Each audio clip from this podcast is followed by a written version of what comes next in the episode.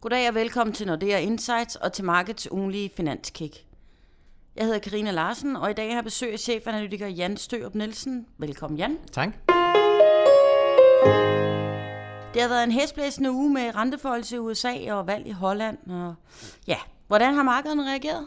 Jamen, markederne har taget rigtig, rigtig godt imod de her begivenheder. Hvis vi kigger på aktiemarkederne, for eksempel det danske øh, OMX C20 Cap Index, jamen det er steget til det højeste niveau nogensinde. Øh, så, så aktiemarkederne generelt har virkelig kunne lide de ting, der er sket i løbet af, af, af ugen.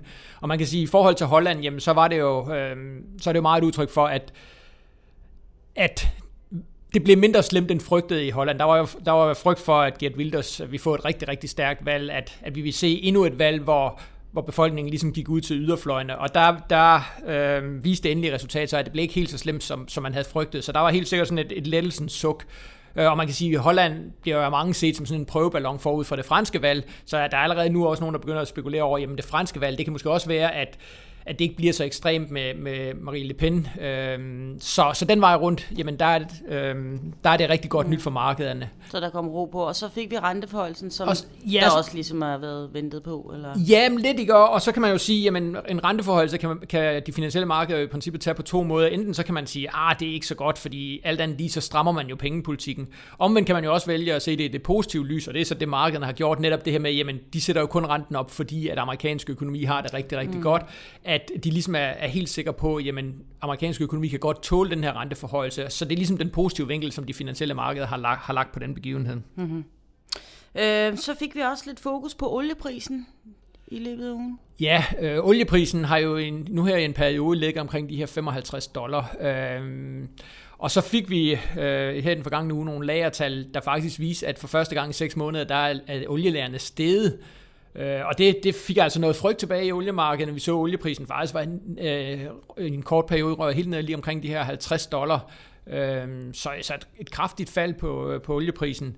Og det der selvfølgelig er den store frygt i oliemarkedet, det er jo, at det her, den her produktionsbegrænsning, som OPEC-landene har, har vedtaget, at, mm. at de enten ikke er i stand til at holde den, eller at den ikke virker øh, efter hensigten. Så, så der stadigvæk vil være for meget olie på markedet i forhold til, i forhold til efterspørgselen.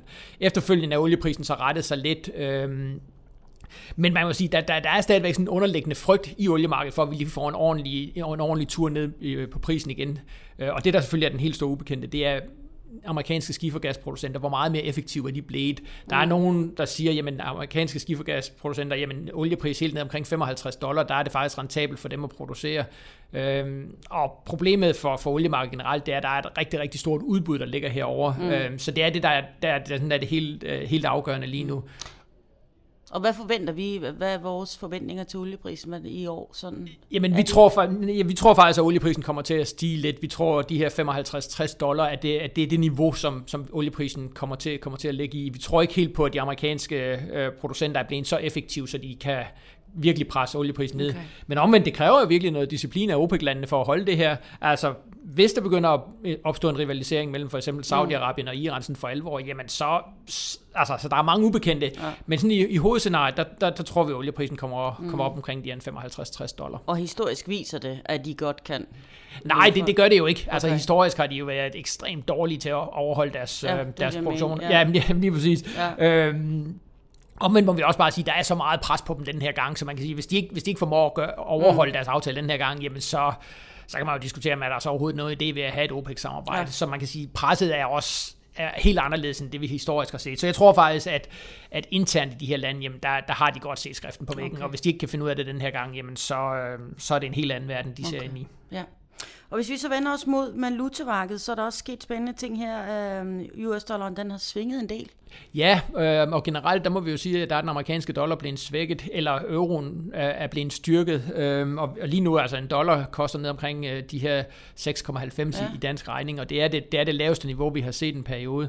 Og der er sådan set to forklaringer. Den ene, det er, at den amerikanske centralbank, selvom de satte renten op, jamen så var de jo ikke ude og virkelig annoncere bål og brand. At de sagde, at de vil stadigvæk sætte renten op sådan i et moderat tempo, øh, formentlig øh, to gange yderligere i år, men ja. det er ikke sådan, at de kommer til hver eneste måned at sætte renten op. Så måske faktisk lidt, lidt mildere toner fra den amerikanske centralbank. Og omvendt må vi også sige uh, her i Europa, uh, der begynder at være noget spekulationer om, om den europæiske centralbank på et eller andet tidspunkt skal til at sætte renten op. Mm. Uh, der har været nogle ECB-medlemmer ude og sige, jamen Det kan godt være, at vi køber øh, stadigvæk for rigtig mange milliarder dollars hver eneste må- eller euro hver eneste måned, men det udelukker ikke nødvendigvis, at vi, at vi måske ikke kunne finde på at sætte renten op. Så der begynder også at, at røre sig nogle ting i Europa, øh, og det er klart, hvis den europæiske centralbank også ligesom begynder at, at lukke ned for den her meget, meget lempelige pengepolitik, jamen så, så er det jo noget af det, som, som også kan trække euroen stærkere. Mm. Og, så, og det har så også presset de, eller renterne mm. har været presset højere i den begamle uge. Og ja. det gælder også de danske boligrenter. Ja, vi, kan sådan, altså, vi har ligesom set, og det har vi jo sådan set i en periode nu, at sådan de lange renter øh, i USA, i Europa, herhjemme, og også, også boligrenterne ligesom er, er trukket højere. Noget af det, fordi at der er kommet noget, der er fokus på inflation igen. Altså inflationen i euroområdet er for eksempel 2%. Den er også steget herhjemme, der ligger vi kun på 1%. Men mm. stadigvæk, øh, inflationen er ligesom bevæger sig øh, opad. Væksten bevæger sig også opad i den globale økonomi. Øh, og så har vi de her udmeldinger fra centralbankerne. Ja. Det her med, at USA de begynder at sætte renten op. Den europæiske centralbank er man måske du ved, begyndt at, at snakke om, at, at på et tidspunkt lukker man opkøbsprogrammet ned. Så vi ser altså de danske boligrenter, altså for eksempel 2,5 øh, procent 30-årige øh, fastforrenter, jamen den ligger, den ligger lige nu og flytter omkring kurs 100, øh, så, så der har været et, et tryk opad på de, på de lange danske boligrenter. Mm-hmm. Okay. Hvis vi så lige afslutningsvis vender blikket tilbage mod USA, sådan mm. inden vi så i aften, det vil sige fredag aften, der får Donald Trump besøg af Angela Merkel. Øh, er det noget, der kan påvirke markederne, eller er det blot et høflighedsbesøg, eller ja, man ved jo aldrig helt med Trump, men... Øh, Nej, det er jo det, det, vi... det, er jo det der er det, der er det, jo det, det er jo det, der er den helt store. Altså, man aner ikke, hvad pokker man, han, øh, man kan finde på. Øh, så det kan da godt være, at vi lige skal holde lidt vågent øje med hans Twitter-konto øh, her i aften. Ja. Men altså må vi sige, det er jo to modsætninger, der mødes. Mm. Altså Merkel står jo om nogen for stabilitet, for den her tyske, tyske grundighed, hvor Trump jo er en, er en helt anden kaliber. Så det, om ikke andet i den var, bliver det da interessant at, at se de ja. to personer mødes. Øh, og der er selvfølgelig også nogen, der håber på, at Merkel måske kan... Øh, kan tale lidt fornuft øh, ind i Trump i, i forhold til, i forhold til ligesom at, at, at, at søge den her stabilitet. Mm. Øh, fordi det er jo den, som, øh, som de finansielle markeder jo rigtig, rigtig gerne vil have. Den her, at man ved, hvad politikerne gør, man, ja. man, at, at de er forudsigelige et eller andet sted. Mm, noget stabilitet. Ja. Så hvad skal vi ellers holde øje med i næste uge?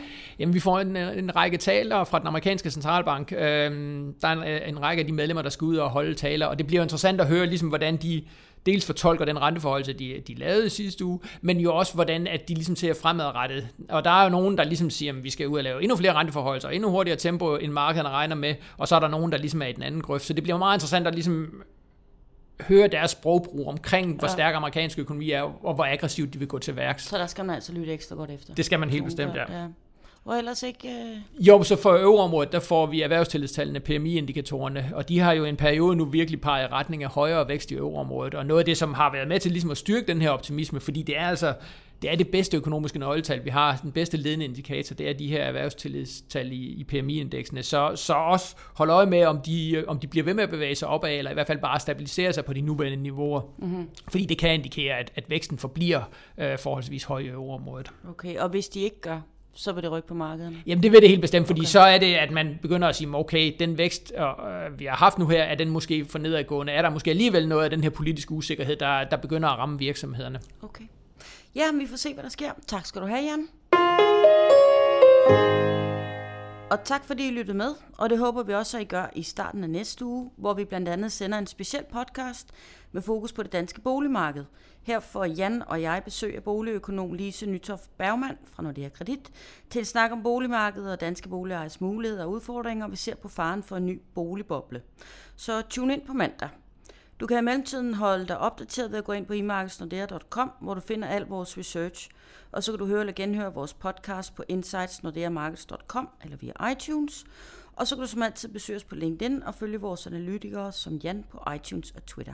Tak for denne gang, og på genhør næste uge.